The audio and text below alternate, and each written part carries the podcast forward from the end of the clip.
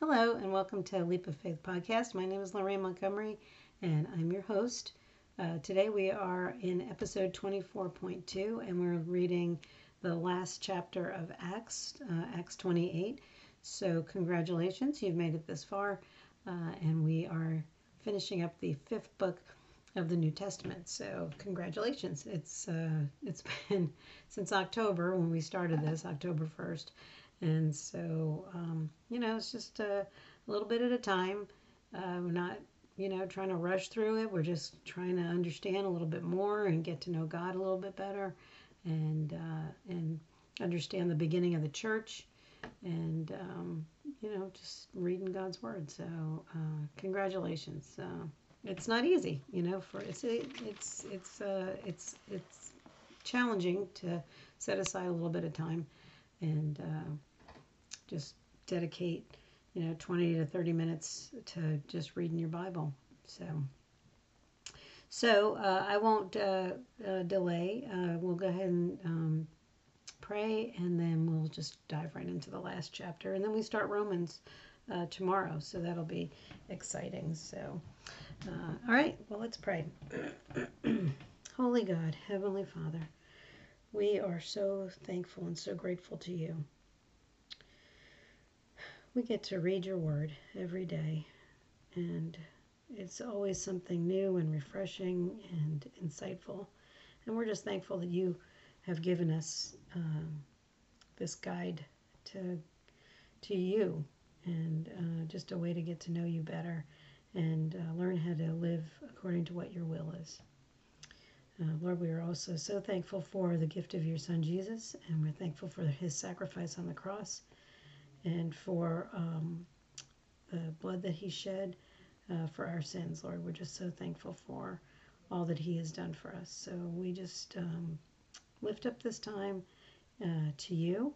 We uh, ask you to empty us of ourselves and of the world and clear our minds so that we can learn exactly what it is that you want us to learn from today's reading.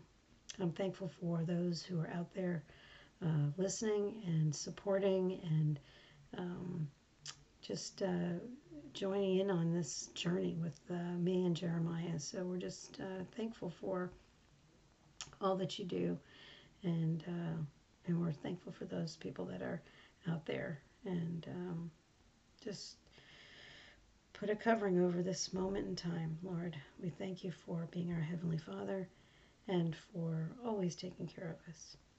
Lord, take us where you want us to go. Let us meet the people you want us to meet. Let us say the words you want us to say and keep us out of your way. In Jesus' name, amen. All right. So uh, we are going to go ahead and start with um, 28, uh, chapter 28. I'm sorry, there's a little bit of distraction in the background. I can hear things going on downstairs. I usually try to get this done when I'm home alone, but uh, today wasn't one of those days.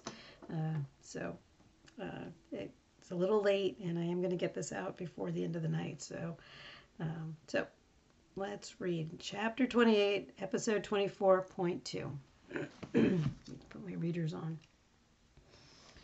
Once, I'm sorry, Paul on the island of Malta. Once we were safe on shore, we learned that we were on the island of Malta. The people of the island were very kind to us. It was cold and rainy, so they built a fire on the shore to welcome us. As Paul gathered an armful of sticks, and was laying them on the fire, a poisonous snake, driven out by the heat, bit him on the hand. The people of the island saw it hanging from his hand and said to each other, A murderer, no doubt. Though he escaped the sea, justice will not permit him to live.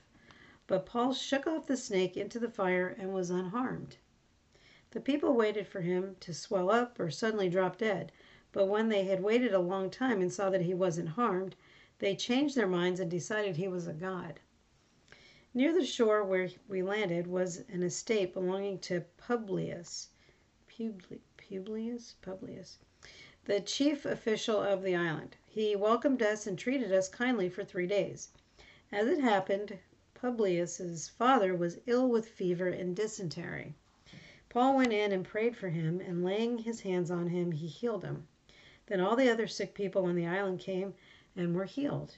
As a result, we were showered with honors, and when the time came to sail, people supplied us with everything we would need for the trip. Paul arrives at Rome. It was three months after the shipwreck that we set sail on another ship that had wintered at the island, an Alexandrian ship with the twin gods as its figurehead. Our first stop was Syracuse, where we stayed three days. From there, we sailed to Rhegium. regium. A day late, a day later, a south wind began blowing, so the following day we sailed up the coast to Puteoli. There we found some believers who invited us to spend a week with them, and so we came to Rome. The brothers and sisters in Rome had heard we were coming, and they came to meet us at the Forum on the Appian Way. Others joined us at the Three Taverns. When Paul saw them, he was encouraged and thanked God. when we arrived in Rome, Paul was permitted to have his own private lodging, though he was guard- guarded by a soldier. Paul preaches at Rome under guard. Three days after Paul's arrival, he called together the local Jewish leaders. He said to them, Brothers, I was arrested in Jerusalem and handed over to the Roman government, even though I had done nothing against our people or the customs of our ancestors. The Romans tried, tried me and wanted to release me because they found no cause for the death sentence. But when the Jewish leaders protested the decision, I felt it necessary to appeal to Caesar, even though I had no desire to press charges against my own people. I asked you to come here today so we could get acquainted, and so I could explain to you that I am bound with this chain because I believe that the hope of Israel, the Messiah, has already come. They replied, We have had no letters from Judea or reports against you from anyone who has come here. But we want to hear what you believe, for the only thing we know about this movement is that it is denounced everywhere. So a time was set, and on that day a large number of people came to Paul's lodging. He explained and testified about the kingdom of God and tried to persuade them about Jesus from the scriptures. Using the law of Moses and the books of the prophets, he spoke to them from morning until evening. Some were persuaded by the things he said, but others did not believe. And after they had argued back and forth among themselves, they left with this final word from Paul.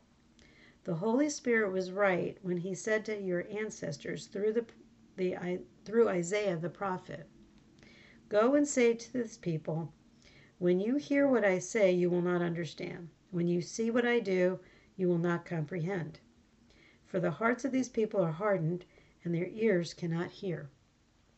And they have closed their eyes their eyes cannot see, and their ears cannot hear, and their hearts cannot understand. And they cannot turn to me and let me heal them. That's Isaiah 6 9 through 10. So I went I want you to know that this salvation from God has also been offered to the Gentiles, and they will accept it. For the next two years, Paul lived in Rome at his own expense. He welcomed all who visited him, boldly proclaiming the kingdom of God and teaching about the Lord Jesus Christ and no one tried to stop it. All right. So, um, this kind of wraps up and brings us uh, into Rome. And a few things that I notated um, that, uh, you know, I noticed again, it's the author is Luke, is identifying that he is with Paul by saying, We were safe on the shore. We learned that we were on the island of Malta. You know, so he's saying we, we, and so it's obvious that he is uh, witnessing all that this is going on. So it's kind of a first account. and then uh, Paul gets bitten by a snake, uh, but he's unharmed. And um, and then uh, near the shore where we landed was an estate belonging to Publius, the chief official of the island. He welcomed us and treated us kindly for three days. Um, and then Paul uh, heals his uh, Publius's father and a bunch of other people that came to him. And then Paul arrives in Rome. Uh, they get on a ship and they get to, to Rome. Um, and there he gets to speak to the people in Rome. Paul preaches at Rome under guard. Um, so it's not as if he's just running free. You know, he's still um, you know, he's still a prisoner basically. Um, and he get, tells them their story. uh, and says, you know, back down in um, in 20, he says, I believe that the hope of Israel, the Messiah, has already come. Um, we have had no letters. They haven't heard anything about this, uh, but they're interested in hearing what he has to say. Some of them are saved, some of them aren't saved. Um, and then he goes on to quote this uh, scripture from Isaiah 6 9 through 10, basically saying um, that the people are not going to be able to hear, they're not going to understand, they're not going to see, their hearts are hardened. Um, and he's saying also that God is, uh, so I want you to know that this salvation from God has also been offered to the Gentiles, and they're going to accept it. So, you know, we're offering it to the Jews, but, you know, God's also offering it to the, to the Gentiles. And then obviously, uh, Paul is living in Rome for two years, uh, boldly proclaiming the kingdom of God and teaching about the Lord Jesus Christ. And no one tries to stop him. So this is this is a good thing, right? But I don't see where he's come in front. He, I felt it necessary to appeal to Caesar. So I don't know if he goes in front of Caesar or not. Um, I guess we'll find out. Um, I'm going to be interested to see that. So, so that's it. That concludes uh, Acts for uh, for today, and we'll move on to Romans tomorrow. Um, and uh, I, I love the book of Romans. It's got a lot of good uh, stuff and uh, just really meaty. So it's going to be really good. Uh, Paul is writing this letter to the Romans. So it'll be uh, very interesting to, to read. So uh, I'm very excited about that. So. Uh, so I'm going to go ahead and give you the opportunity to, um, to as always, if you haven't made a choice for Christ, uh, if you haven't uh, become a believer, um, I will say the prayer, and you can say it with. And um, and uh, those of you who are uh, believers, you can say it with us, and just reaffirm your belief that Jesus is your Lord and Savior. So let's pray. Heavenly Father, today I put my trust in you. I am not perfect and know I've sinned against you. Please forgive me. I thank you for the gift of your Son, Jesus Christ. It's His perfect and holy blood that covers all of my sins, past, present, and future. On this day, I accept Him as my Lord and Savior and will live my life for Him. I accept Him into my heart. Thank you for my salvation. In Jesus' name, amen. If you said that prayer for the first time, congratulations and welcome to the kingdom of heaven. Uh, you're in a brotherhood and a sisterhood and your life uh, is is going to change exponentially. Um, so, we encourage you, uh, Jeremiah and I encourage you to get to a church or a pastor or somebody who can help you navigate next steps, um, become uh, involved with a, ministry uh, or um, small groups. Uh, volunteer so many things so many opportunities uh, to serve christ um, in a church. So I encourage you to do that and um, just start living for Jesus, basically, is what it comes down to. So uh, that's it for today. Uh, today was a short day.